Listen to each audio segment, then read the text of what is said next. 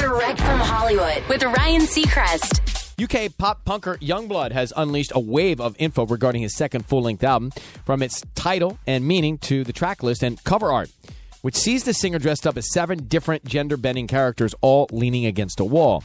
It's called Weird, which is also the name of one of the songs. And Yungblud explained the cover art and album title on Instagram, writing, Together, let's redefine what it means to be different. Embrace the strange. Never settle for being anything less than 100% who you are, even if that's 15 different people all at the same time. What does it mean to be weird? Let's find out. He also announced Weird arrives Friday, November 13th. That's direct from Hollywood.